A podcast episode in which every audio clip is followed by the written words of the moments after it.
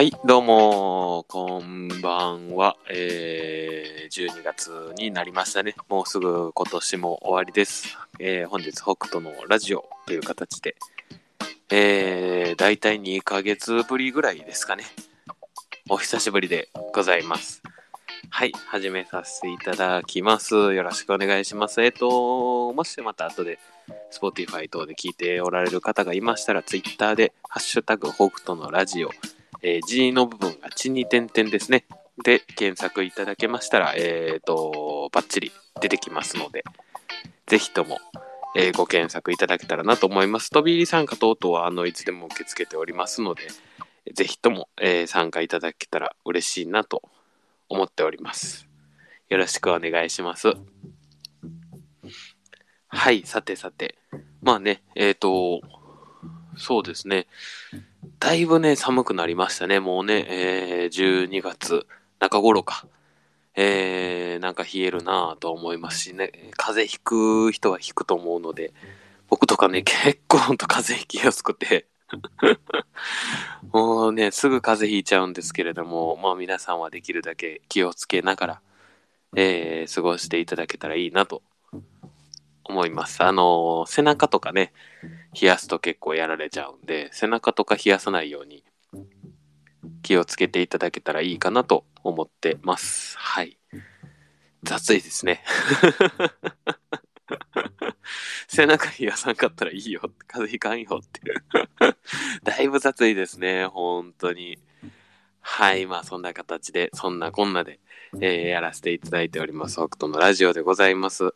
えー、ね、皆様も、なかなかいかがお過ごしでしょうか。もう今年1年がね、終わりそうになってきているところでございますから、えー、まあなんかしやり残したことがある方であったりとか、えー、まあいい1年を過ごせた方もいるかと思いますし、ねえ、まあなんかね、1年総括って言ったらもうちょっと先の方にできたらいいかなと思ってるんですけれども、まあね、ぼちぼちこうお話ししながら、えー、そういう話もできたらいいなと思っております。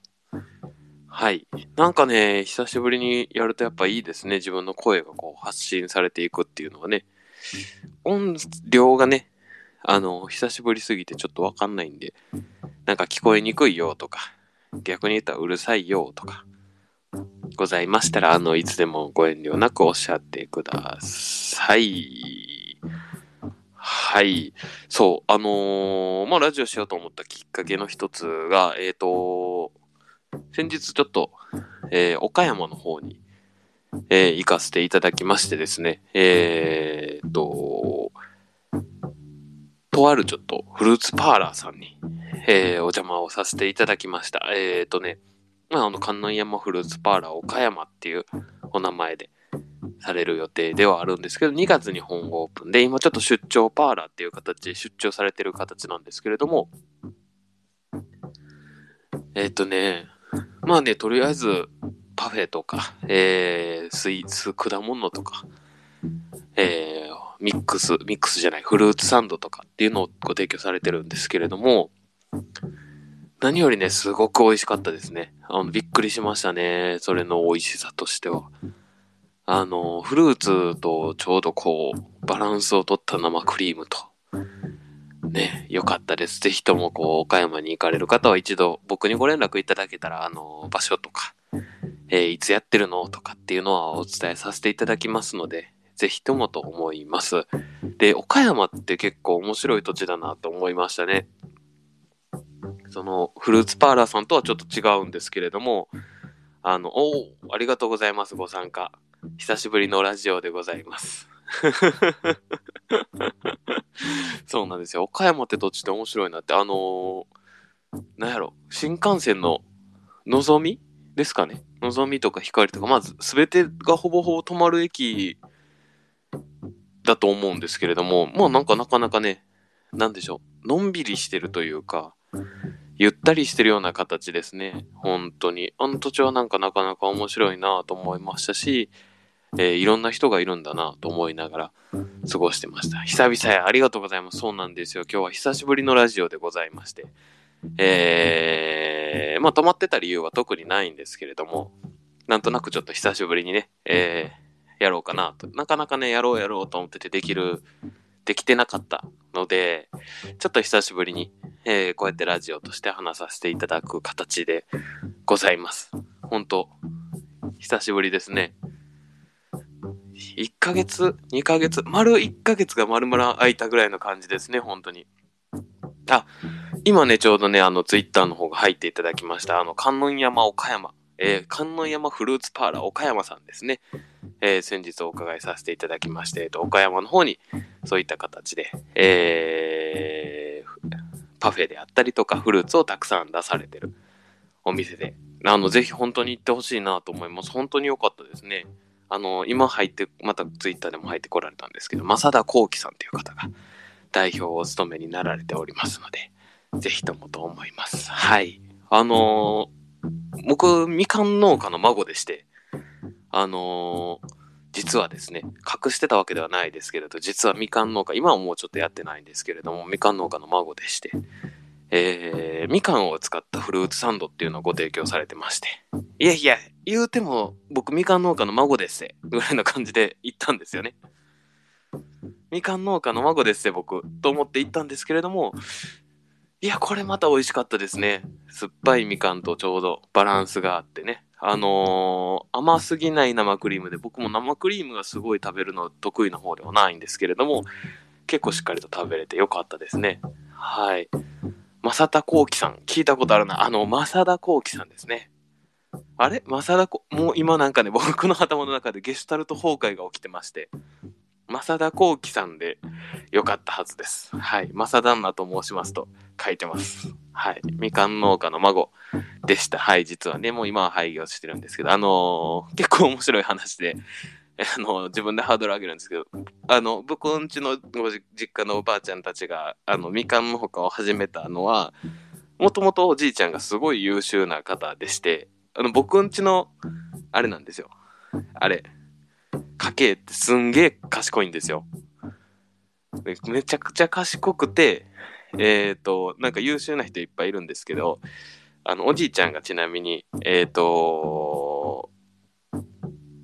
いや、なんて言うでしょう、町会議員をやってまして、議員さんですね。で、じいちゃんが町会議員の時に、あの、ダムを建てる。その土地にね、ダムを建設するってなりまして、えー、ダムを建設するってなったのはいいんですけれども、そのダムを建設する時の裏金で、議員を辞職せなあかんくなったらしくて、えー、っと、そのままみかん農家になったっていう。なんかなかなかファンキーな流れが、えー、ありました。はい。そうなんですよ。みかんの岡の和田、孫、またやろう、畑を。ね、畑いいですよね。畑作りたい、畑買いたい。いいですよね。僕ちょっとね、畑買うお金はなかなかないので、えー、あれですけれども、はい。あの、ルンルンルンっていただきましてありがとうございます。もうね、こう、参加していただけてありがたいですね。もうね、まあ何話すっていうわけでもないような、のんびりしたラジオですけれども、まあちょっとね、最初の方は岡山のその説明と、あの、ツイッターの中にも写真もありますので、ぜひとも、あの、検索していただけたらと思います。本当良かったですよ。あのー、いや、正直の話して、こう、ね、岡山に行く機会がすごい多いわけでもないので、えー、ぜひともね、関西店を出店していただけるようにいただけたらなと思ってます。聞いています。ありがとうございます。本当に。関西店、大阪店か。大阪店か。尼崎店でもいいですけどね。本当聞いてます。ありがとうございます。もうそう言っていただけてありがたい限りでございます。本当にね。えー、なんかやっぱいいですよね。こうやってこうシームレスにこうやり取りができてっていうのはすごい面白いなと思います。ラジオの良さだなと思いながら、のご参加はいつでも行けるので、えー、いつでもご参加ください。最近会ってみたい人はまだ会ったことない人で。そうですね。誰かな？最近会ったことない人、まだ会ったことない。会う予定させていただいてる方はいまして、来週かなその方とちょっとお会いできるのはすごい楽しみだなとは思ってます。で、えっとね、今入っていただいてる、あのー、えー、ゆきさんも僕はまだお会いさせていただいたことがないので、えー、お会いしてみたいなと思いながら、せっかくいただけるご縁はね、基本的に皆さんとお会いしてみたいなとは基本的には思ってはいます。はい。そうなんですよね。なかなかね、あのーお会いできてないですけれども、いや、本当ありがとうございます。いつもね、聞いていただけたり、等々で。あのー楽しくツイッターも拝見させていただいております。本当に。いや、わ、嬉しい、ありがとうです。あり、嬉しいですっていうのをいただきましたけどね。今めっちゃ脚色しましたけどね。ありがとうですって言ってないのにありがとうですって足してましたからね。桃食べたいです。桃食べたいそうです。はい。あの、ぜひ岡山にお越しいただけたら、えっ、と、マサ旦那が食べさせてくれると思いますので、ぜひとも、はい。美味しい桃がね、食べれると思いますので、はい。そうそう。ちなみに今ここにいてる方が大体ね、えっ、と、梁山泊の方か、もしくは、ええまあ、梁山泊の方ではあるんですけども、フルーツパーラー岡山、観音山フルーツパーラー岡山の方が結構多いですので、あとあのいちごサンド、あ、いちごサンドね、あのいちごサンドは試作品だったんですよ。まだ完成しきってるわけではないかな。一応2月にオープン時に出るのかな？まだ僕もちょっとそこは詳細知らないですけれども、あのいちごサンドの試作品いただきましたけど、もうめちゃめちゃ美味しかったです、本当に。めちゃめちゃ美味しかったです。土井北斗さんのファンです。ありがとうございます、もう本当に。いつも本当誠にありがとうございます。もうこれは本当嬉しい限りです。ナンバーワンハーティストですからね。もう579もハートをいただいてますから。ありがとうございます。本当あのいちごサンド美味しかったですね。うん。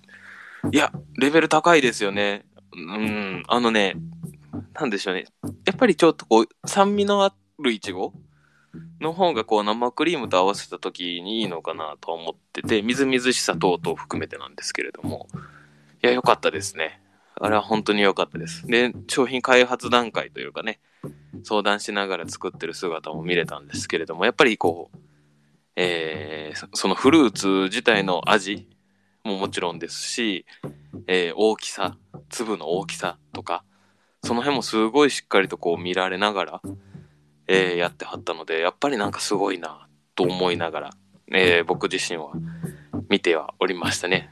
いや、本当にレベル高いと思いますよ。美味しかったですもん。もうね、びっくりするぐらい美味しかったです。あとね、あのーまあまあこうパンもこだわったりとかもされてて、あのースーパーのパンではないところとかね、結構ほんといろいろ裏にもこだわりが詰まってまして、すごいいいなぁと思って、本当にあの、見てました。あの、僕もずっと店舗で接客業ばっかりやってたので、あの、なんて言うんでしょうね、こう、商品に対してしっかりと愛情を込めて作られてるところとかを見るとやっぱり嬉しくなりますよね。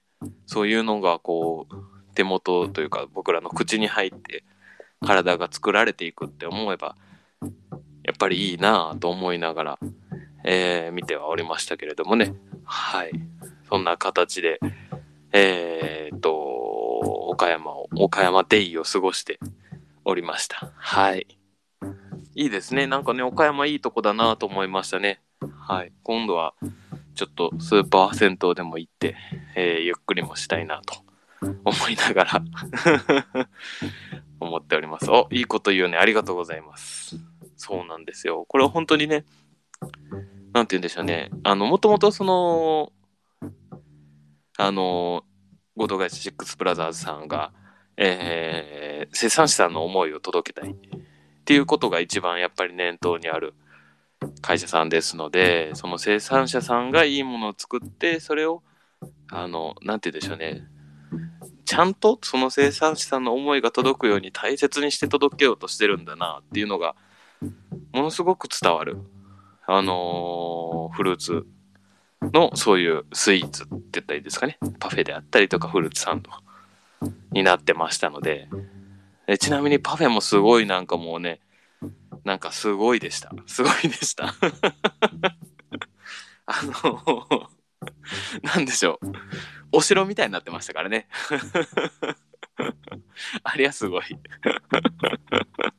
本当にもうそんな形でこう愛情を込められてるのがすごくわかるものっていうのはやっぱりいいですよね。そういうものをこう自分たちの口に入れて食べていって、えー、次につながっていく、えーっていう感じがなんかやっぱりいいなと思ってました。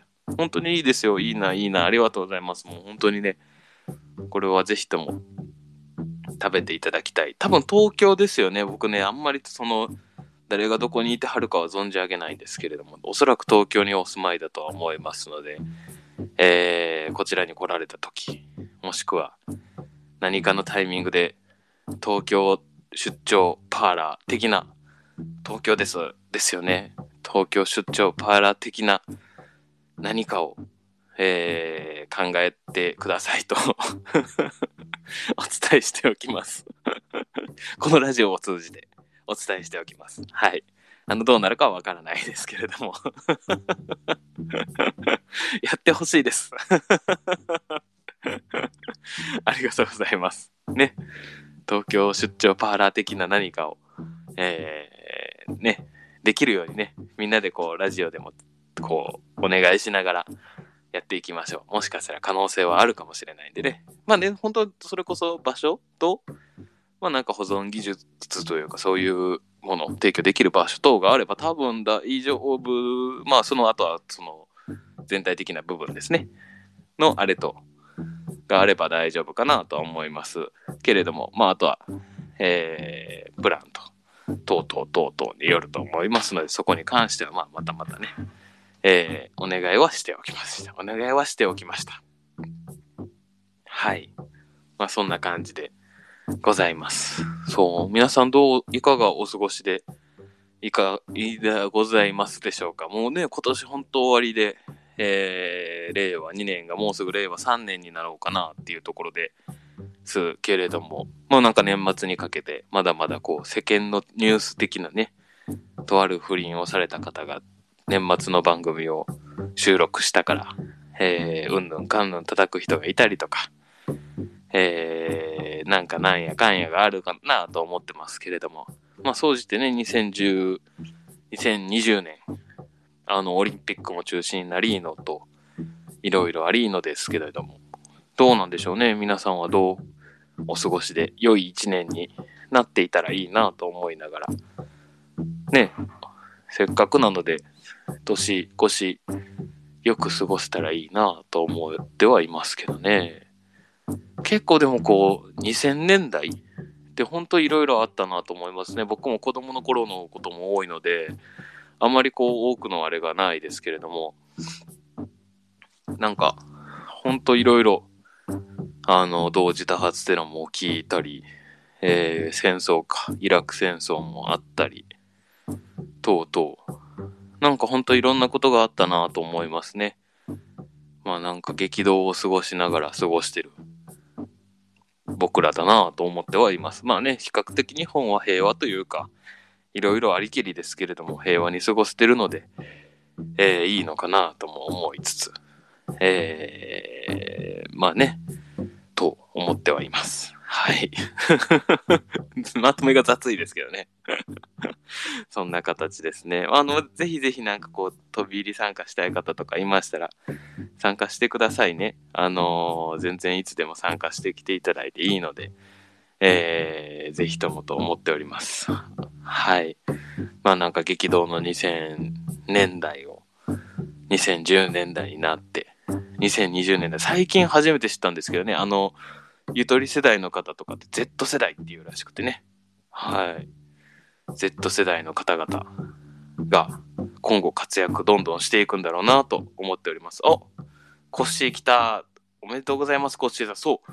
実はね、今日ね、あのー、今参加していただきました、もう北斗のラジオ、準レギュラーの忠越さんがですね、えー、忠越さんがですね、つったら他人行儀ですけれどもねあのー、よく聞いていただいてる、えー、方が今日お誕生日でして、もう本当にもうお誕生日にも参加していただいて、準レギュラーって 言っていただいてます。お誕生日おめでとうございます、本当に。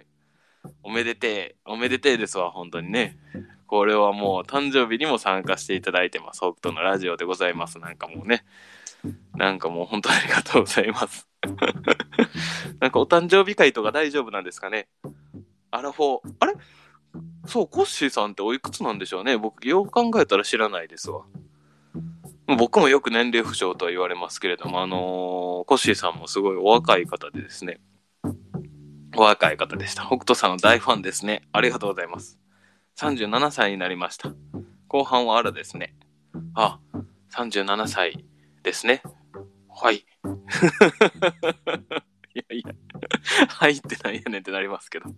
大ファンですよ。ありがとうございます。もう本当に全くもう。あの、これもうせっかくなんでね、あのコッシーさんのお話も軽くさせていただきますけれども、今、その人事等を、えースタートアップベンチャーさんでやられてるんですけど、その会社さん自体が XR という、株式会社 XR という会社で、えーお勤めなられてる、えー形でございますけれども、あの VR 等々もなんかいろいろと、なんかいろいろとっていう雑な紹介ですけども、やられてる方でして、えーっと、そうですね、あのーなんて言うんでしょうね。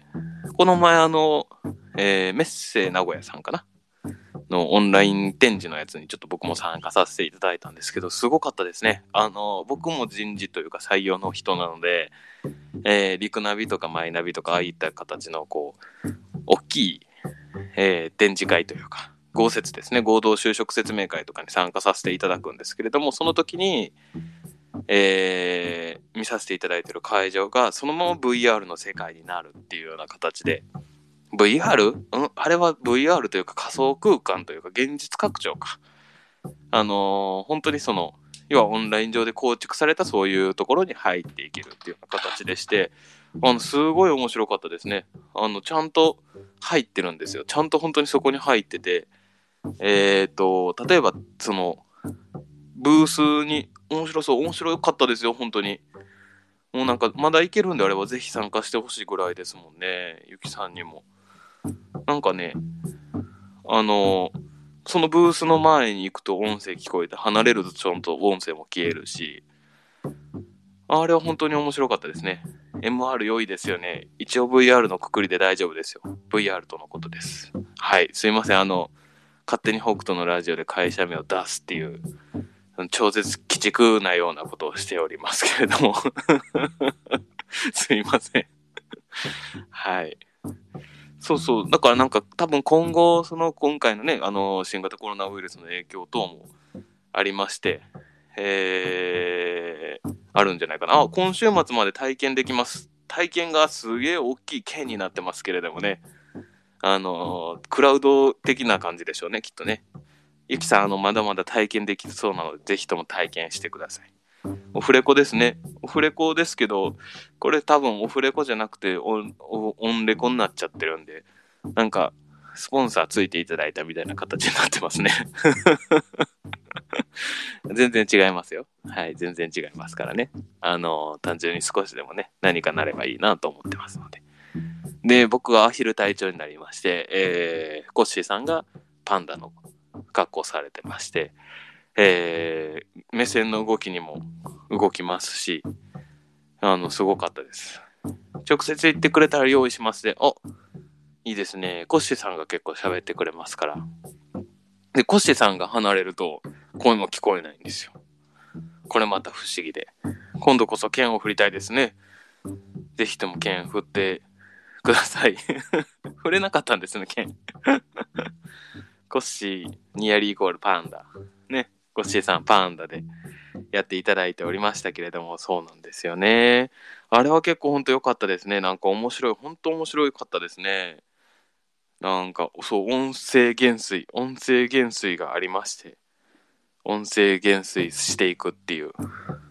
たなんか、なんかすんげえプログラミングがきっと組まれてるんだろうな、と、わからないながらに思いつつ。で、えっと、僕とかは、もうか、会場全体をぐるーっと見渡せるので、あの、まあ、本当 PC とかの画面から、僕は iPad で入りましたけれども、で、PC 全体からぐるーっと見回しまして、で上を向くとね、ちゃんとコッシーさんのパンダも上向くし、下向くとコッシーさんのパンダも下向くっていうような形でできてましたね。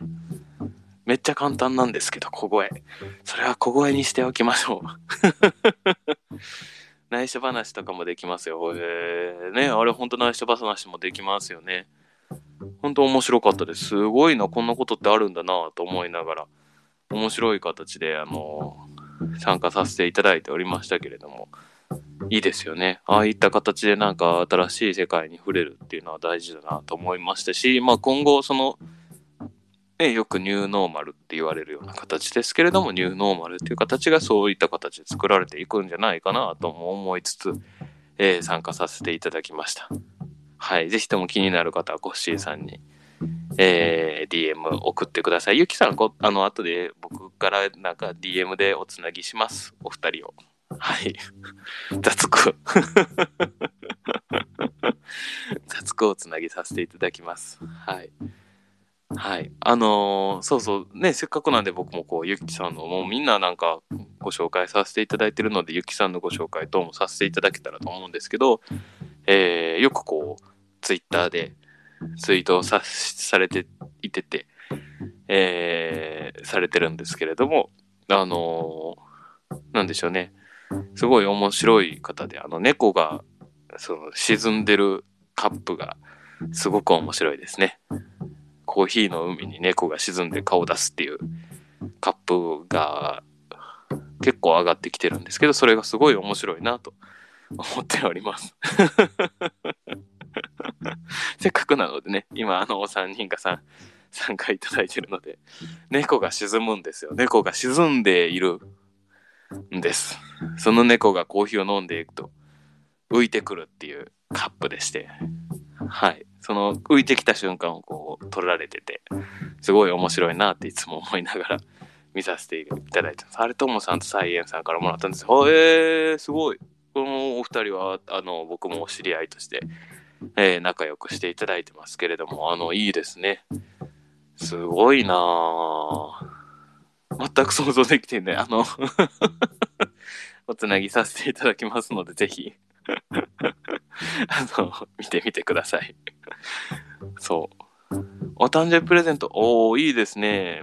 そう、お誕生日プレゼントね、僕、あの、コッシーさんには、あの、そんな、あの、VR 等を開発してる企業さんに勤めているのに、XP のパソコンをプレゼントするっていうのを今日宣言しました。はい。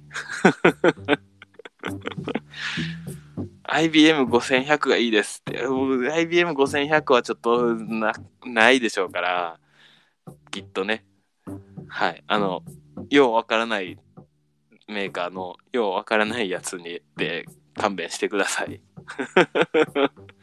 でもこれなんか変な話でこう、僕の勝手なイメージですよ。これ多分なんか漫画とかの影響で引っ張られてるんですけれども、あのーなんでしょうね、そういう人たちって、すごいエンジニアさんって多分、その、XP とかのパソコンに、あの、Linux 突っ込んで動かしてますみたいなね。そんなイメージがありまして。なんかパソコンのスペックって別にこだわんないぜみたいな。OS 軽くしちゃえばいいじゃんみたいな感じがなんとなくしてまして。もうこれは本当勝手な、えー妄想でございます。D メール送ろう。D メールって何でしょう？僕 D メールは知らないですね。存じ上げないです。えー D メールっていうのが送れるんですね。ききっと。ねえ、本当にもう、わかんない世界がいっぱいありますけれども。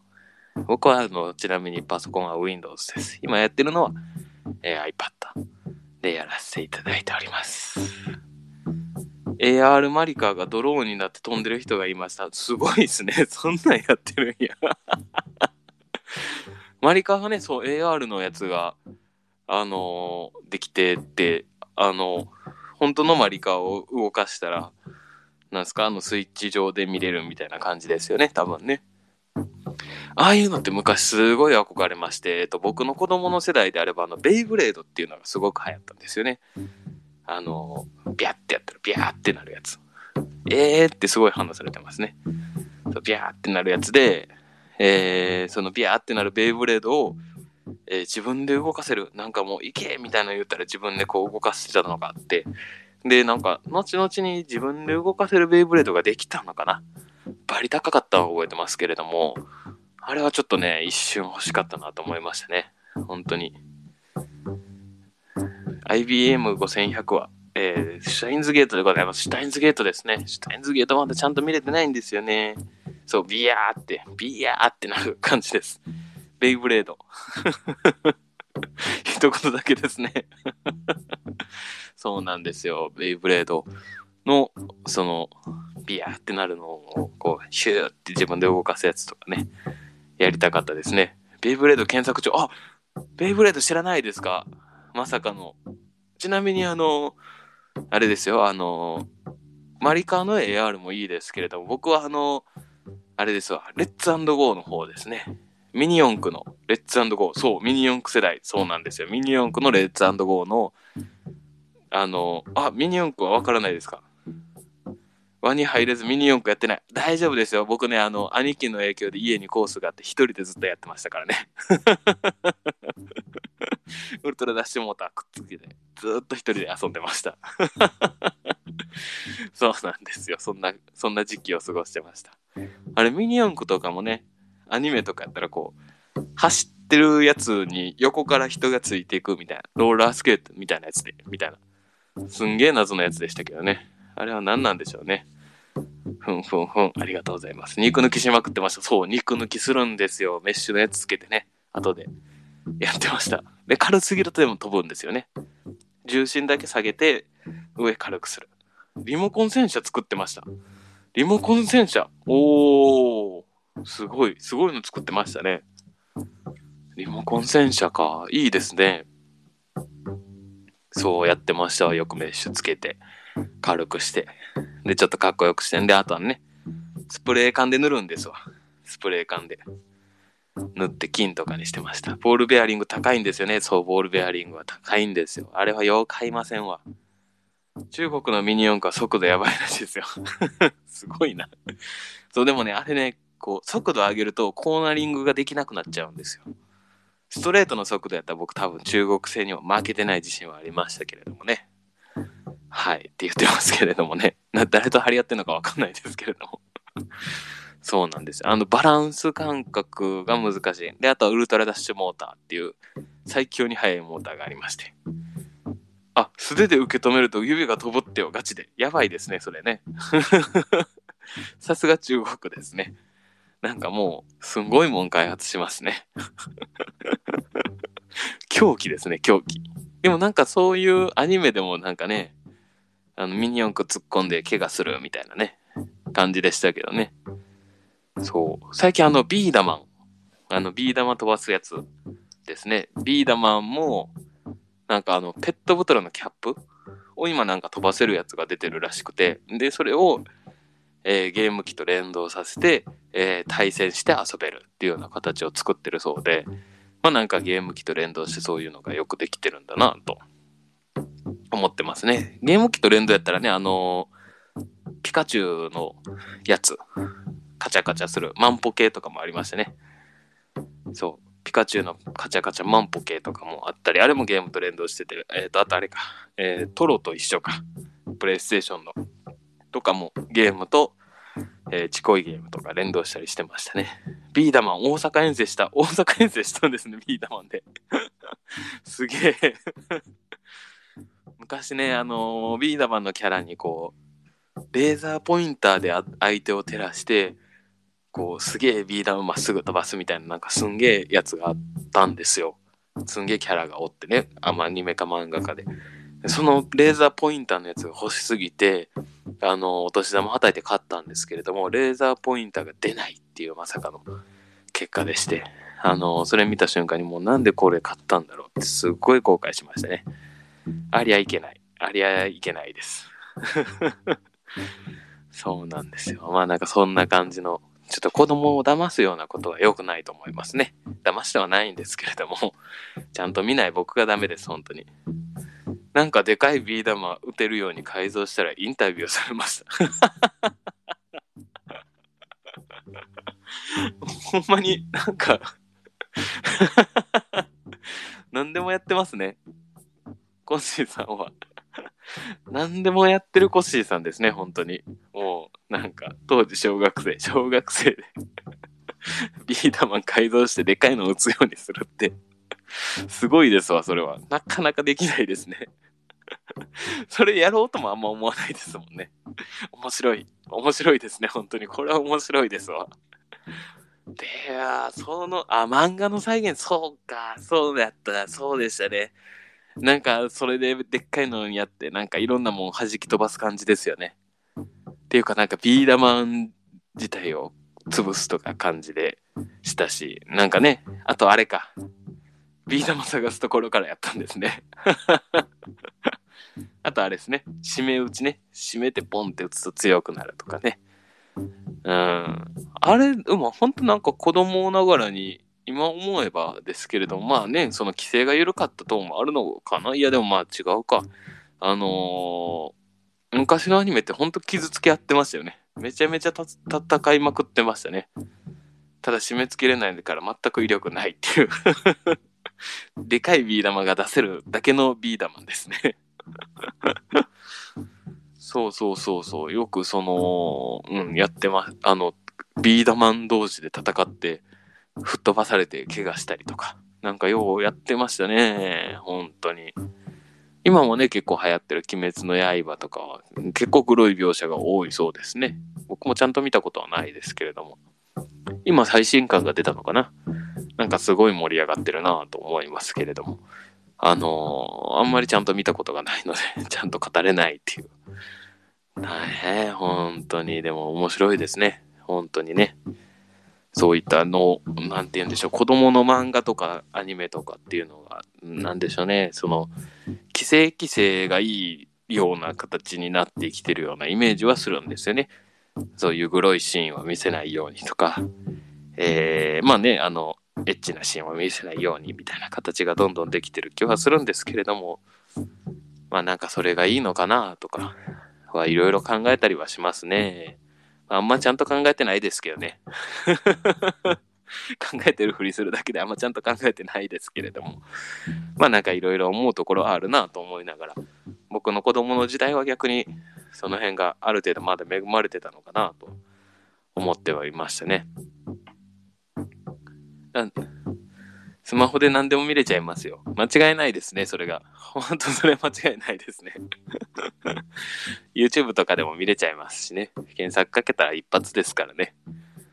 ほんと、今のでも本当若い子たちってその、若い子たちって言ったらすごい失礼なのかもしれないですけど、その、当たり前のようにネットがある人たちじゃないですか。だから当たり前のようにネットで何かをしようっていう考えがやっぱり強いなとは思ってていて、あの、ペアレンツコントロールなんて解除されますよ。解除されちゃうんですね。でしょうね。解除できるようになるんでしょうね。そう、当たり前に。あの、YouTube とかって僕らが本当全盛期の頃に出始めて、こう、ロンチしてやっていってましたけど、最初の方って全然でしたもんね、本当にね。お父さんおこ、お父さんおこでしょうね、そらね、解除されたら。そうそう、YouTube 全然でしたし、YouTuber が出始める前とかって、YouTuber って、みたいなね。いやいやいやいや、何言うてますのみたいな感じはありましたけど、もう今や人気職業になりつつ、ちゃんと収益も上げて食べていけるようにもなりつつで、まあなんかもう、頭のこう、なんでしょう、そもそもそれがあるっていう段階と、それがあまりこう触れてない世代と、じゃあやっぱりその、どうしても方向の転換というかね、が難しいんだろうなぁと、なんとなく思いながら、えー、あの、聞いて、聞いてというか、見ております。いつもね、そういう方たちがいろいろ開発されたりももちろんですし、何かをこう、やってのけたりするところを見るといつも思いますね。ヒカキン氏年収10億すげえ。すげえですね。もう 年収10億はすごいな年収10億は10億、これ、ほんま不毛な話ですけれども、宝くじ、ああ、もう今、年末ジャンボの時期でして、僕いつも宝くじ買うんですけれども、えー、今年が年末ジャンボ何億円なんやろ ?10 億円ぐらいかな多分。でも僕、バラでいつも買いますので、バラであればこう10億とかってまとまった金額を当たりにくくなるんですけれども、まあ、3億とかね、当たったら何するっていう話を、ようしますね。今でもしますもんね。北斗のラジオで収益化を、10を稼ぎます？そうなったらまずスポンサーつけなダメですね みんなに聞いていただきつつですげえ大きくなったら嬉しいですけれどもね。そうなったらなんかもう、なんかこう、一室借りてラジオ局みたいにしちゃって、24時間もう、あのー、配信かけるようにします。Y 準レギュラーありがとうございます。もう準レギュラー。FM 北斗にします。FM 北斗イエーイみたいな感じの声を誰かにとってもらって、イエーイみたいな。その中の番組でゴールデンタイムの一番いいところだけ北斗のラジオをもらうみたいな感じでね、えー24時間配信のネットラジオにしていけたら面白いなとは思いますけれども。って言ってるだけですけれどもね、あんまりやる気もないですけれども。私、リスナー。ありがとうございます、リスナー。もう、ぜひぜひ。あの、参加もいただけるので、もう全然、いつも参加も自由でっていう形でやってますので。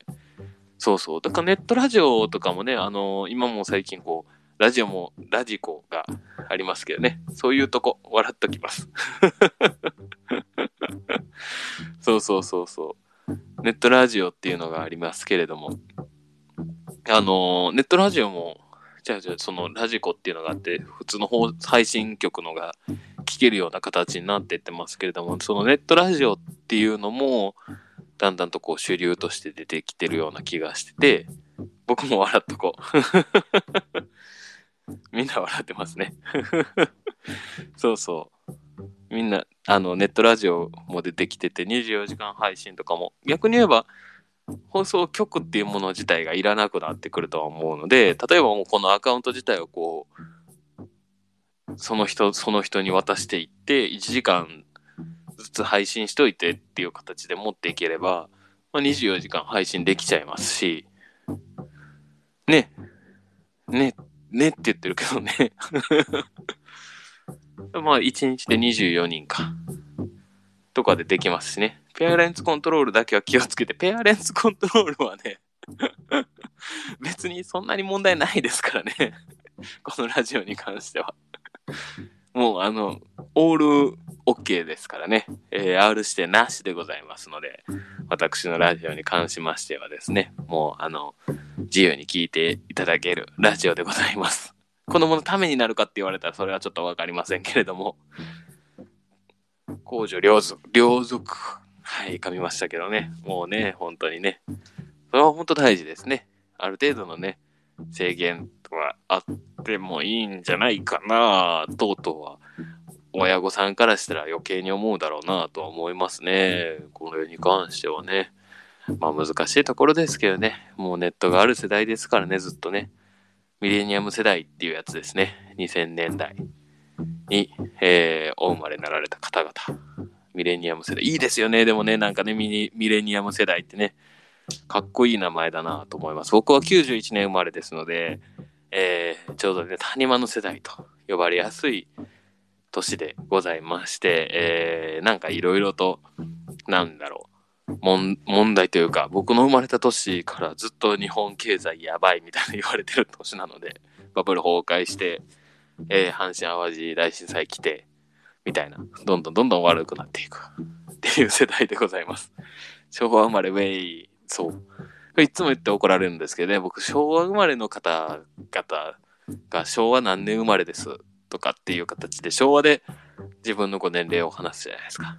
何年生まれですかあ、57年ですとか58年です、56年ですみたいなね。えー、僕はそれを聞いてその方がいくつかっていうその大体そういう人ってこう自分の年齢が基準値にして、えー引き算したりとか足し算して、えーやるじゃないですか。それがね、僕わかんないんですよ。もう全然昭和生まれじゃないので、あれ？その年齢っていくつだってなっちゃいます。北斗さんとコッシーさんの組み合わせ好き。楽しい。聞いてて楽しい。ありがとうございます。もうほんとこれは嬉しいですね。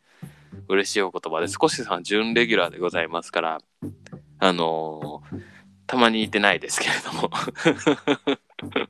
準レギュラーでございます。あざます。本当にあざますです。1983年生まれです。おなんか、1983年はなんか多分あったと思います。なんかあったと思いますっていう。ガヤ担当です。お腹痛い。ありがとうございます。もうだいぶ払ってもらってるんですね。もうこれは嬉しいですね。そうなんですよ。1983年、ね、生まれで。もうでも今日、12月、えー5日か。5日ですね。おめでとうございます。本当にね。えー素晴らしい一日であるなと思ってます。素晴らしい一日であるなと思ってますって雑ですけれども、素晴らしい一日であるなと思っております。北斗さん雑。あ、ウォルト・ディズニーさんと一緒。おすごいですね。もうなんか、ディズニーかコッシーさんか、みたいな感じですね。多分ね。僕ちなみにあれですわ。あの、6月2日生まれなので、本能寺の変があった時で、えー、織田信長の生まれ変わりって言われたりします。はい、言われたことないですけれども、片やビーダマン。片やビーダマンって面白いですね。おお、すごい。すごいですね。オルトディズニーと一緒。片やディズニーを作り、片やビーダマンを改造し、っていうような形でございますけれどもね。はい。いや、でもビーダマン、ほんま、でも僕、個人的にめちゃめちゃすごいと思いますよ。それでインタビューを受けてっていうのって。そうそう、本能寺の変があった時で、ガーンって殺された時です。でもね、あの、これをこの前ツイッターで言ったら、あの、とある方に、あの、旧暦とか、その、暦変わってっからねっていう話を いただき、まあ、そんなん知らねえって思いながら過ごしてます。旧暦ではないか。暦が変わったか。まあ、どちらかでした。はい。知らねえって言いました。はい。ディズニーと比べるまくまでもない。いやいやいやいやいやいや。言っても僕は織田信長の生まれ変わりかもしれませんから。あの、中ならこあの殺してしまうホトトギスで有名なね。はい。信長ですね。ああ、水差す人いるんですね。いやいや、あの、水差した感じじゃなくて、まあなんかいじられてるって感じですよ。そうそう、いじられてるに近かったな、あれは。完全にいじ、いじりに来られてましたね。あれはありがたいことで、本当に。もうなんか楽しく、楽しかったです。ワンチャン秀吉、ワンチャン秀吉、ワンチャン秀吉。いじりならいいか。雑いですね。それはなかなか。ありがとうございます。もう本当に。ワンチャン秀吉か。でもなんかね、あの、秀吉はなんかできそう、できそうっつったらなんか秀吉に失礼かもしれないですけど、できそうな感じはしますよね。ちょっと懐でわらじぬくめといたりとかね。できそうですもんね。ちょっとわらじ懐でぬくめて出すみたいな形はちょっとやれるかもしれないなと思っておりますけれどもね。本当にもうそうそうそう、そんな感じのことばかり言ってますけれどもね。天下、不部、ノットイコール北斗。ほら、またまた雑。今日は一日雑な日ですね。もう全然本当入ってこれたら入ってきて、皆さん入ってきてほしいですけれどもね。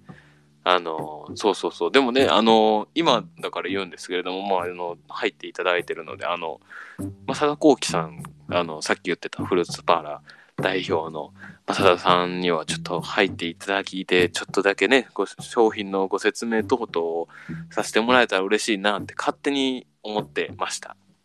はい。あの、せっかくなのでとは思ってたんですけど、まあね、あの、なかなかハートがいっぱいつくだけで入ってはきてくれてはないので、読めなさそうな時点で信長じゃねえ、絶対って言われてる。そう、もうダメです、僕は。その、漢字が基本的にダメな方の人間なので、あの、ひらがなで読めたらいいなって思ってます。信長じゃねえレベルでございますけれどもね。いや、わかんないですよ。信長の野望はめちゃめちゃ得意ですからね。はい。そんな言うほど得意じゃないです。調子乗りました。電車なおでござるとの。あ、ありがとうございます。コッシーさんが入れないという。ね、また、正田幸喜さんもよかったらぜひ入れそうであれば入ってください。ご商品の説明とかね、していただけたら嬉しいなと、とうとうとうとう思っております。僕はね。いつもなんかそんな感じです。雑く、雑く紹介するっていう、あの、ラジオでございます。あの、入らなくても全然本当に大丈夫ですので、余裕があれば、えーぜひとも皆さん入ってきてくださったら嬉しいなと思ってます。はい。打ち合わせ等も一切なく、いつもやってますので、まあなんかあの、あ、なんでしょうね、あの、何度か読まれたことあるんですよ。あの、FM802 っていう、こう、関西では有名な、えーラジオ局がありまして、その関西で有名なラジオ局、FM802 の、えー、はがきを読むみたいなコーナーによくハガキを出して読んでいただいたこととかがあるんですけれども、えー、それをなんとなくね、少し思い出しつつっていう感じで、あれも打ち合わせなんか本当にかかってきて、ディレクターさんか AD さんかなからかかってくるんですよ、電話が。で、えー、それ、そういうのを読まれるっていうような形でして、うん、なんか、すごいなと思います、あれは。面白いです。はい。本当なんで、ぜひとも参加できそうな方がいましたら、あの、ぜひ参加してください。で、D さんから電話かかってきて、しかも非通知でかかって、非通知でかかってくるんですよ。で、えー、応募いただいた誰々さんですか？って言われて、あ、はい、そうです、そうです、ってお話しさせていただくと、あ、じゃあこういう話あったんで、まあそのまま掛け合わせなんで、その話してくださいって言われて、お話しさせていただく。っていうような形でして、あの、面白いなと思いましたね。だから僕一回ラジオに出たことある、出演したことあるんですよ。はい。ガチのラジオにですね。はい。ってな感じで言うてますけれどもね。はい。ちなみに、 Voicy の審査は5回ぐらい落ちてます。はい。はい。まあ、あの、ぜひ参加できそうであれば参加してくださいね。難しかったら全然大丈夫ですので。はい。よろしくお願いいたします。いつも、本当にね、えー、皆さんのおかげで成り立ってるラジオでございますのでね。ふてくされ気味、はいが受ける。そうなんですよ。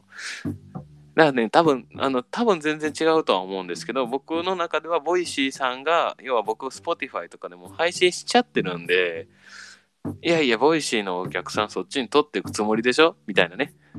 ちょっとそれやめてほしいよ？みたいな感じで、多分 Voicy さんが思ってて、いや、ちょっとこれ、これあかん。この子入ってきたら、ちょっと Voicy のお客さん取られんで、ってやめときやめときってなって、お断りされてる。って思うようにしたら、もうすんごい心が、びっくりするぐらい心が軽いのでもうそう思うようにしてます、もう僕は。きっとそうだと思って。 Voicy かドイかみたいな感じがありますね。はい、その感情はね、まだ未だに読めてないですけどね、もうあの、天下運ですね。はい。そんな感じでやっております、もう本当に。おっしゃる通り、おっしゃる通りいただきました。ありがとうございます。もうね、本当に。そうなんですよ。ちょっとビビってるんですよ、向こうがね。はい。まあでも言うても Spotify とかのツールを使わせていただいておりますので、Spotify 様々でございます、本当に。あと、ペリスコープか。最近ね、あの、お話ししてたペリスコープがちょっとこう、上の欄にフリートが来て、ツイッターとかで上がらなくなったので、ちょっとこう、ライブ配信される方が減ったと、お伺いしてまして。まあ僕はもう全然、えー、余裕があるときは、ガンガンとやっていって、Spotify に配信してやっていきます。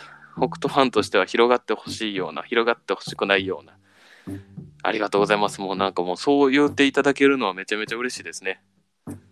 わかる。ありがとうございます。もう本当に。あれですよね、多分ね。インディーズバンドがメジャーに行ったらファンじゃなくなる的な心理に近いかもしれないですよね。わかんないですけど、僕自分のことなんで。ですよね。おね、ほんともうこればっかりは嬉しいなと思いますよ、本当にね。ね、インディーズバンドがメジャー行ったら、みたいなね。育ててやったんやっていう気持ちと、あとは、あのー、ね、ちょっとメジャー行ったら音楽性変わったよね、みたいな感じになるっていうね。あの、よく僕も言ってました。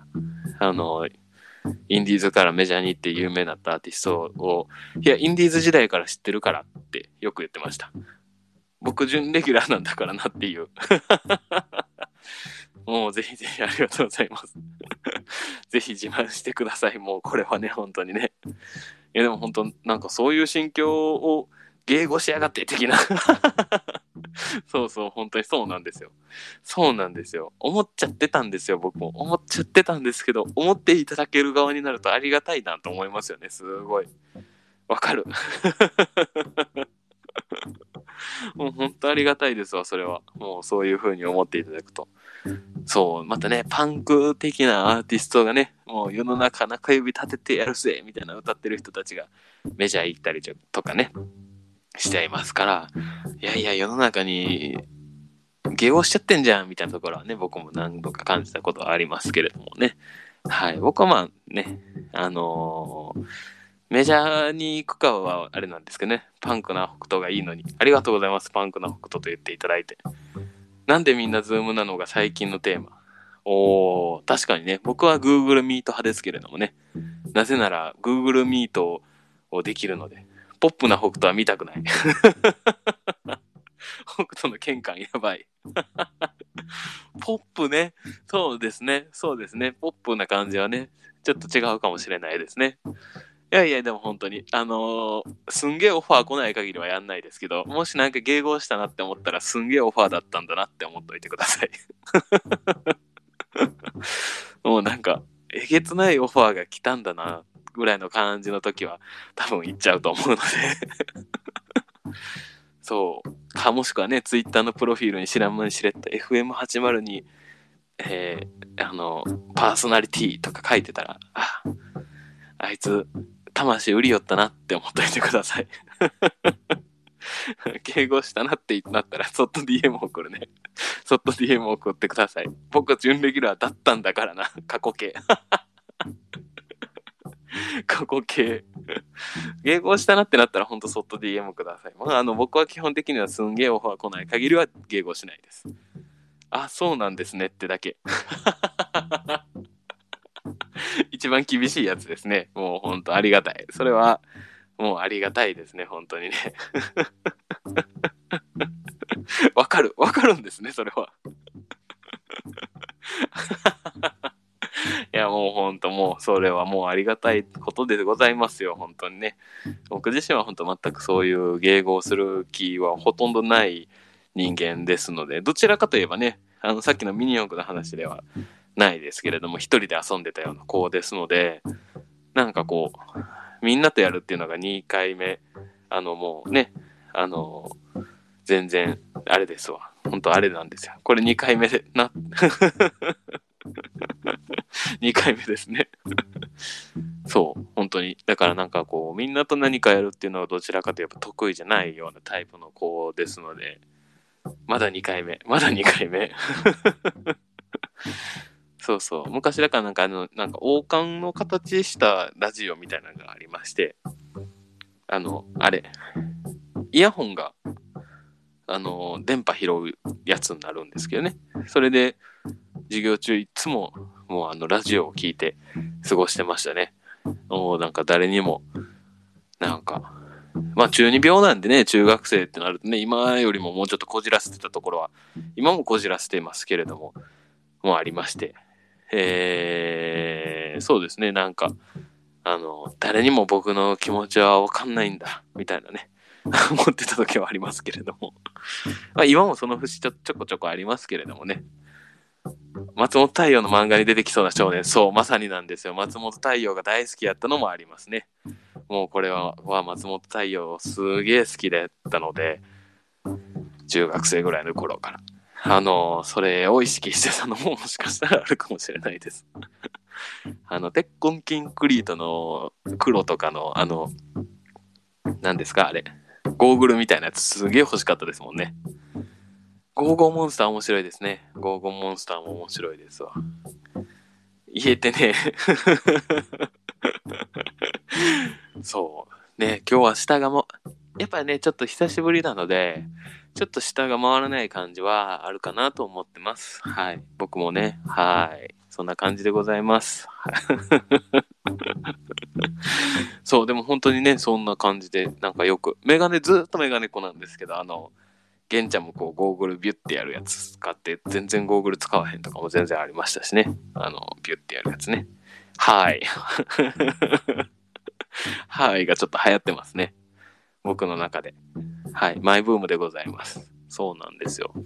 だからなんかそういうのに結構憧れてましてね。な、なんでしょうね。あの時期はね。中二病チックなところというかね。なんか本当の自分は誰もきっと分かってくれないんだ。みたいなことをずっと思って生きてたような気がする。多分ですけど。そういう時期ですよね。多分ね。もう黒歴史だなとは思いますけどね。うーん。思春期ってやつですね。まあ、いわゆる中二病ってやつですけれども。で、その後に大体こう、まあ、今もね、思うんですけど、自分、本当の自分なんて自分にもわかんないと思うんでね。逆に言えばですけれども。まあだからなんかそういうのがあったなっていうのは、本当に思いますね。うん、誰にもわかんないんだって思ったりとか、あの、青い春は面白いですね。あの、パンで手を叩いて、柵掴むってやつとか、のやつですね。はい、はい。下矢印。ハマってますね。これはブームでございますね。本当にね。わかる。そう、面白かったです。本当にあれはね。いやー、松本太陽さんの漫画は好きですね。ピンポンから始まりいいのでしたけれども、僕は。全部好きでしたね。面白いですわ、あれは。そうそうそう、そうなんですよ。だからなんかそんな時期の中学2年生を過ごしまして、えー、今もまあ半分ぐらい中学2年生ぐらいの感じで過ごしてるのかなとは思ってますけどね。中二病チックなところはなんかありますしね。あとあのー、僕の時はあのヌーベイの鬼の手にすんげえ怒られたりね。右手だけ手袋していったりとかしてましたけどね。はい。そうそうそう。なんか特殊能力系ってすごい憧れましてね。松葉杖とか。半分中学2年生。そうなんですよ。今でも半分中学2年生ぐらいですね。こじらせながら生きてきてる感じです。手袋やべえ。やべえでしょ。そうなんですよ。しかもね、軍手ですからね。軍手。あんな黒いの買えるわけもないんで、軍手を右手にはめて、あの、投稿したりしてましたけどね。で、あの、一応恥ずかしいんで、ポケットにずっと手突っ込んでるんですよ、右手だけ。先生とかに、お前手袋出せよみたいな。いや、まあ、はい、みたいな感じで過ごしてました。特殊能力ってありません。僕はないですね、特殊能力は。手袋マジやべえ。軍手鬼の手、そうやってました。ずっと右手で、いや、もうお前、その手出せよ授業やぞって。いや、もうはい。すいません、みたいな。感じでずっとやってましたね。電話、で電車でですね。電話で多分電車でなんでしょうね。そう、封印してる、封印してますからね。出したらまずいですからね。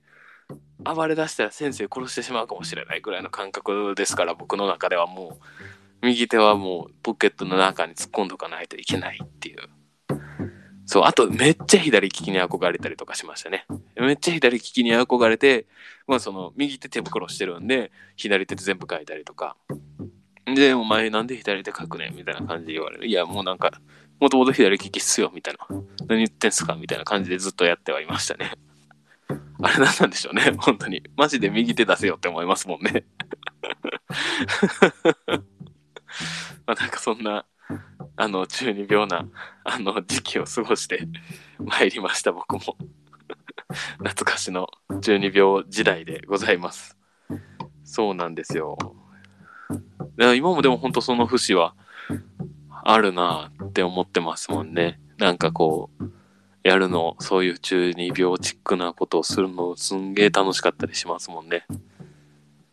左利きを強制されて両方不器用になったわ。えー、不器用なイメージはないですけど、左利きだったんですね、もともとね。そうか、左利きって強制をっていうのはありますもんね。もう全然、生粋の右利きですわ。生粋のライトハンダーですね。はい。なんて言えばいいかわかんないけどもう、それで勘弁してください。はい。そう、そまあ、そんな感じで、えー、中学生1年生、2年生ぐらい過ごして、えっ、ー、と、何度か話してるので、このラジオでも話したからもしれませんけど、僕は中学、えっ、ー、とね、確か2年生で初めての彼女ができまして、えー、あ、トランプ切るときとフォーク吐くときだけ左利きが顔出します。へえー、すごいですね。それ、面白いな。だから今でもそういうあれが残ってるんですね、きっと。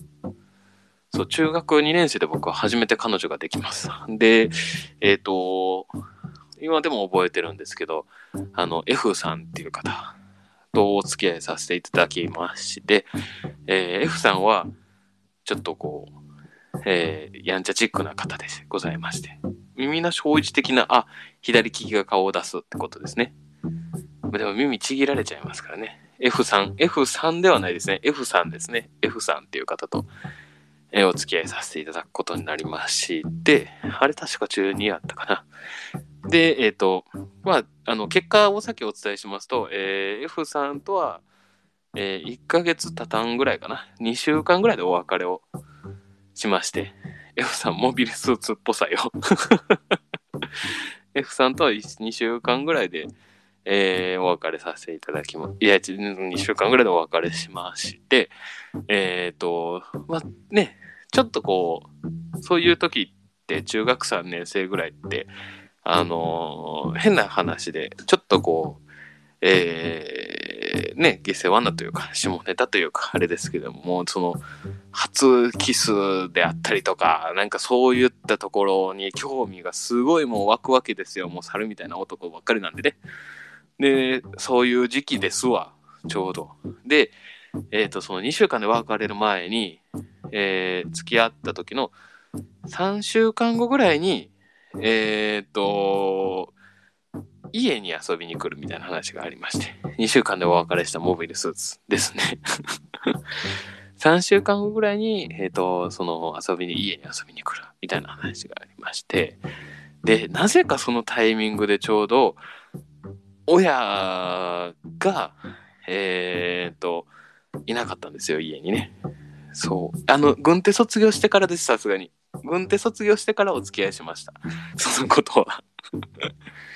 そう、親がね、3週間後いないというタイミングでして、これはなんかちょっとなんかあれなんじゃねえかなっていう気持ちになりまして、稲中的なね。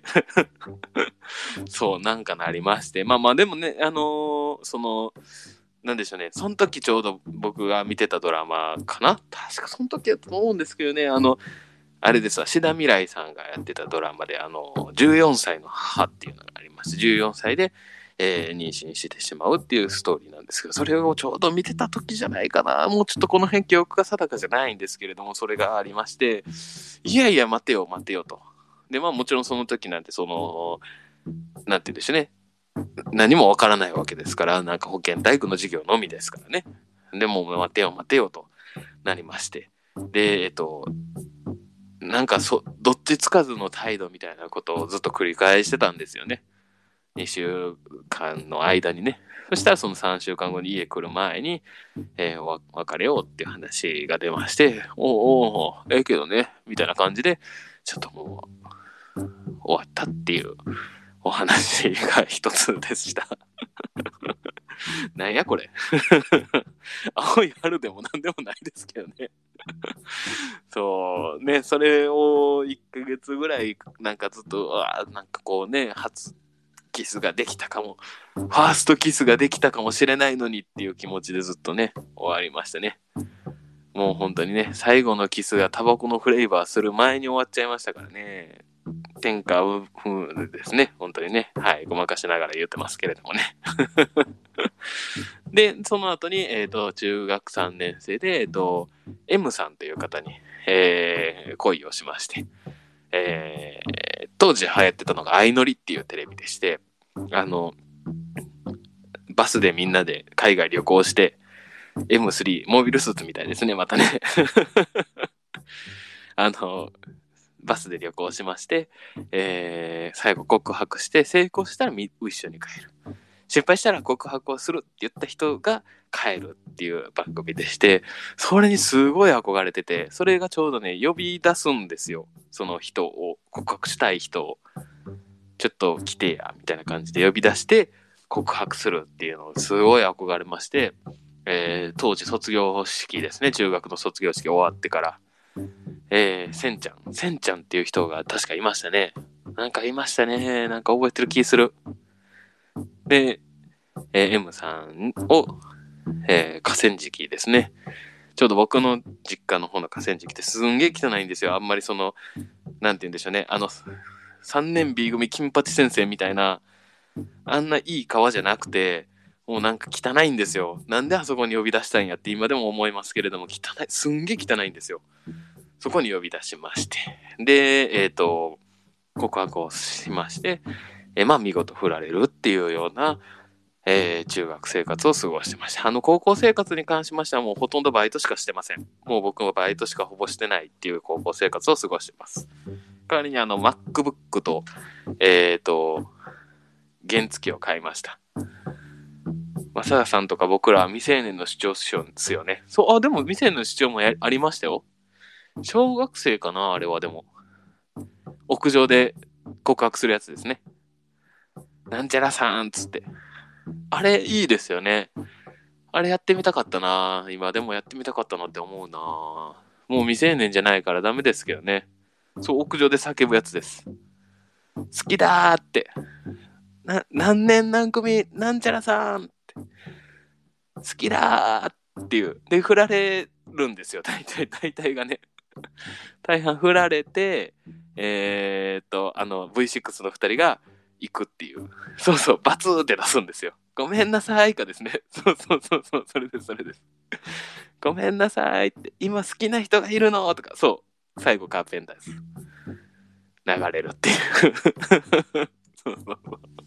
一連の流れでございますね。そうです、そうです、本当に。あのもう、なんかもうあれは面白かったですね。あれ好きでしたね、本当いや、やってみたいな今でもやってみたいなって思いますけどね。ああいうのをこう戻れる、戻れるとしたらですけれども。本当に中学生時代はそんな感じを過ごしてましたね。エビシャラララ、エビウォーウォーですね。北斗の主張。今やったら怒られるで。今、今の5年年齢ではないですよ。今の年齢でやったら怒られるでしょ、もう。下手し捕まるでしょうね。そう、本当にね、あの、当時に戻ってやりたいです。ね、本当に。公序良俗でございます。本当にね、もうこれはね。いや、北斗の主張。北斗の主張ね、北斗の主張は要せんなもうね、今はもうね、スカイビルでやりましょう。スカイビルで仮に、まあ、やったとしましょう。別にやろうとしてやったとしましょう。ね、あの、下の人に聞こえないでしょうね、きっとね。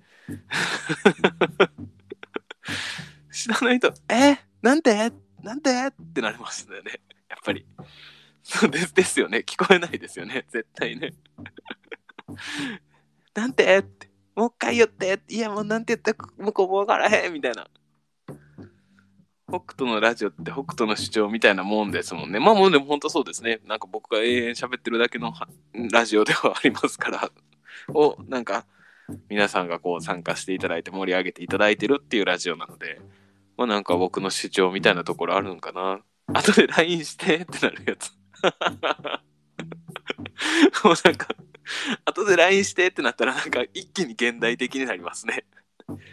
そうそう、でもなんか当時ありましたね。僕が中学生とかの時から、あの、メールで告白するのか否かみたいな話はようありましたね。メールで告白はなんやねんみたいなとか。やっぱ直接言ってほしいよねっていう女子もいたりとかね。えー、フリーシャララってなんないですけどね、今。後で LINE してで。そうそうそう、本当ありましたね。メールで告白するのか、それとも、えー、直接言うのかみたいな。いやいや、直接言わないと、告白って言わないよね、みたいなね。エビウォーフォー。後で LINE してで。や、もう本当に。あれを、まあね、なんか今ってどうなんでしょうね。LINE で告白するのが中学生とか高校生って普通なのか、それとも今でも、いや、やっぱり面と向かって言おうぜっていうノリなのかっていうのってすごい、どうなんやろう。どうなんでしょうね。僕もそこはわかんないですけれども、今時の中学生では僕はないので、もちろんですけれどもね。どうなってるんでしょうね。もうそのうち、うんもうあの、VR 空間で告白するのってちょっと違うよね、みたいになったりするんですかね。あ、未成年時代彼女いなかったぜ、コッシーさん。なるほど。そうだったんですね。僕はね、ちなみにその子、一人と、えー高校生の時に一人。ですので、二人です。ビーダマン作ってたんで。すごい、本当に。もう二人ですけれども、もう一人の方は、もう別の M さんだったはずですけれどもね。でも高校生ほんとほぼほぼバイトしかしてないんで、その方とお付き合いしたのがだいたい1週間ちょいぐらいかな。だったはずですね。それ付き合ったって言うんかなとも思いますけどね。M32 って書くともうなんかもう、モビルスーツ感すげえ増しますね。あ、ハイパーヨーヨーですね。ミニ四駆ビーダマンハイパーヨーヨー。ハイパーヨーヨーやりましたね。よくね。あの、ブランコとか作るやつですね。まあ僕全然できなかったんですけれども。あの、クリスマスプレゼントをくれって言うじゃないですか、親とかにね。で、その時ハイパーヨーヨーがすっごい欲しかったんで、ハイパーヨーヨーくださいって言ったら、あの、ハイパーヨーヨーじゃない、こう、ビュッてやったら、ビュッてすぐ戻ってくる偽物のやつを、こうね、やられま、あの、買ってきてくれましたね。はい。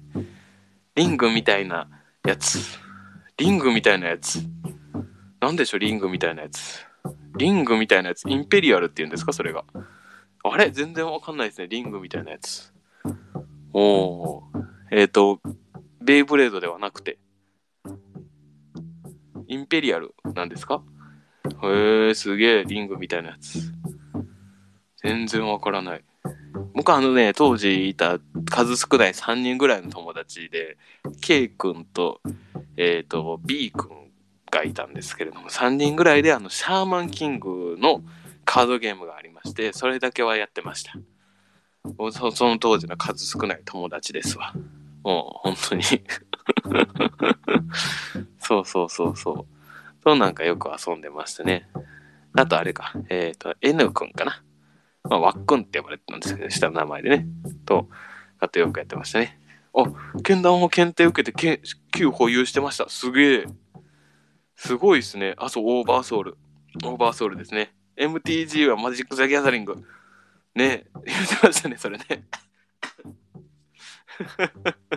剣道もすごいですね、マサダさん。本当にこれはもうなんか、上手なんですね。上手なんですねって言ったらなんかあれですけど、上手なんですね。すげえ。けん玉って苦手なんですよ、僕。ほんとびっくりするぐらいやったことなくて、あのー、僕の写真、何やったっけな、あれ Facebook かな？なんかの写真で、けん玉やってる僕が載ってるんですけど、あれはあくまでけん玉をやってるんじゃなくて、やっただけです。膝が大事なんですよ。ね、こう、吸収するんですよね。ヒュッて、ヒュッてね。友達いないから大人に混じるしかなかった。マジック・ザ・ギャザリング。MTG。あれですね。っていうことは、コッシーさんは子供の頃から大人たちと MTG してたっていうわけですね。すごい。もうこれはすごいです。もう今僕らは大人になって MTG をしてるわけですね。っていう話をしております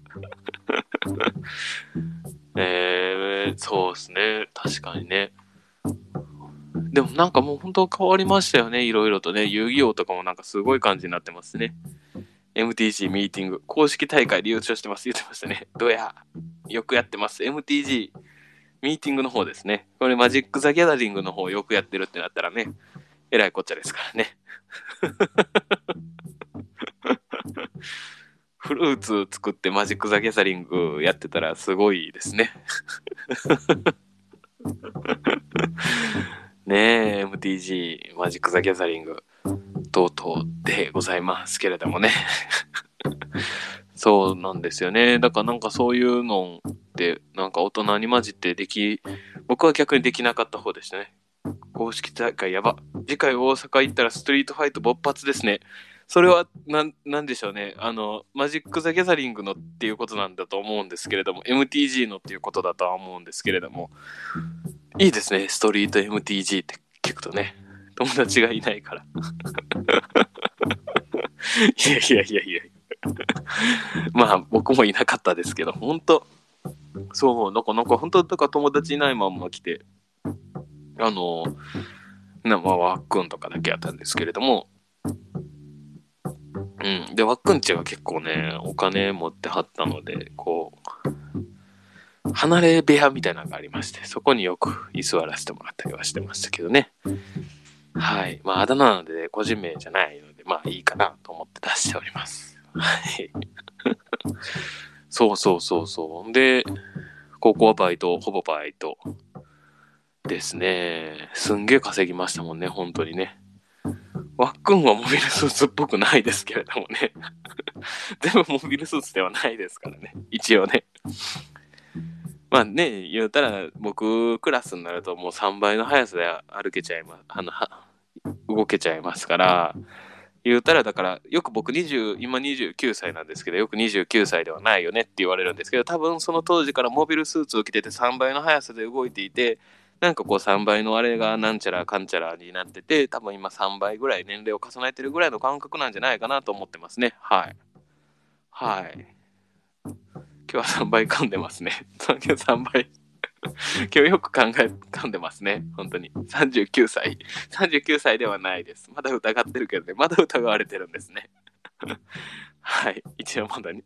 あ、でもそっか。でもあのー、お二人ともですけれども、皆さんそうですけど、僕、まだちゃんと年齢の見えるものをお見せしたことないですもんね。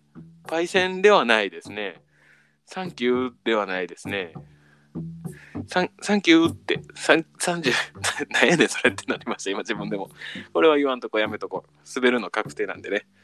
はい。でもいいですよね。こう、ラジオやってるとね、あの、滑ってもね、誰の、もともと受けても滑っても、誰のレスポンスもないとか、レスはいただくんですけど、何もないのですごいこう心が傷つかないですこのラジオをやるとどんなボケをしたとしてもこれはもうまあもうありがたい話でございますね。どんどんボケれるっていう。もうありがたい形でございます。そうそう。39歳ではないですね。はい。3倍の速さで動くんですよ。だからもうあの3倍の速さでいけるんですよ。今日よく3倍噛んでるのは多分きっと坊やだからですね。はい、言うてますけれどもね、シャアはかっこええなって最近思いました。なんか変な仮面かぶってるけど。何の話や？何の話をしてるんや？白い方。白い方ですか？あら、これはちょっと僕ついていけてないですね。ちなみにガンダムそんな全然詳しくないっていうあの致命的な弱点がありましてですね今なんとなく話をしてるというかシャアはかっこいいなってなんとなく最近思ってるっていう形なだけなのであのこれに関しては本当申し訳ないです連邦のモビルスーツは化け物かえでもあれですよねシャアはジオン軍かですよねあれ連邦軍かあもうそこからわかんないですねこれはダメだあと赤いですザクはシャア専用ザクは赤いですっていう記憶しかないです。はい。3倍の速さで近づいてきますってやつですね。はい。あの、ガンダムを見ます。ちゃんと。あ、シャアが言うんですね。えー。シャアはでも最初はね、3倍の速さで動くって言われてましたもんね。はい。まあなんかシャアの話でこのままフェードアウトしそうな形はありますけれども、本日はそろそろ終わりにしようかなと思ってますけれども、なんかもう今日ほんとちょっと下が 下が回ってないような感じがしましてですね、えっ、ー、と、久しぶりのラジオとなりますと、まあなかなか話がなかなかあれでございますね。ガンダムとスター・ウォーズは軽く手を出すとやけどする業界にいます。これほんまにマジでそうですね。コッシーさんの、コッシーさんにお話しするときはもうちゃんと全部調べてから行かないといけないなと。改めて思いました。まあね、なんか好きなものってやっぱり調べてほしいなっていうのは僕は常々思ってまして、えー、ちゃんと調べて、えー、お話しするっていうことってすごい大事だなと思って、えー、今も、えこの29年間、あの、結構こう、ほんと簡易的に調べられる世の中になったので、あの、みんなこう簡易的に好きですっていうのを言うようになってると思うんですよね。ガンダム見てないぜ。あ、よかったです。ガンダム見てないぜで。本当見てる人からしたら怒られるやつです。そう簡単に好きですって言ったりとか、えー、なんでしょうね、その、ネットで調べたものが全てになってきてしまうと思うんですよ。なんでズームなのもそうですよね、本当に。で、なんか簡易的にこう、大きいものに流されていくような時代になってきてると思ってて、細かい情報の本当に大事なところっていうのがなんか実は取りに行けないような形ができてるんじゃないかなと思ってて、ガンダムは見ましょう。本当見た、見たいですね。見たいです。そう、だから本当好きなものは、ちゃんと見て、ちゃんと自分で感じて、あとまあやってみたりとか。えー、なん、でしょうね。自分で情報を深くまで取りに行くとかっていうのはやっぱり大事だなって思いますよね。体最近思い、思いますっていう、なんか真面目な話になりましたけど、えっ、ー、と、もう一個真面目じゃない話言っとくと、マクロスはすんげえでかいらしいですよ。ロボット、あスーパーロボット対戦ってだからすごいですよね。マクロスとガンダムが戦ったりするんでしょ？普通に考えたら絶対マクロスですよね。でかさ的にね。って思いました。はい。そうなんですよ。あの、好きな漫画にエアギアっていう漫画がありまして、ちょっと最近久しぶりにレンタで、えー、と、好きな階段をやる分だけ、ちょっとパパって買って、えー、読んだんですけれどもね。あの、大阪の秀吉っていうキャラがいまして、えー、Y を倒すんやったらマクロスでも持って今回っていう、っていう、どうでもいいセリフをお伝えしましたはい。まあなんかそんなこんなで、えー、やらせてもらってます、北斗のラジオです。まあね、こ今宵もゆるゆるのんびりとできたかなと思いますけれどもね、なんかなかなか下が回らなかったですね。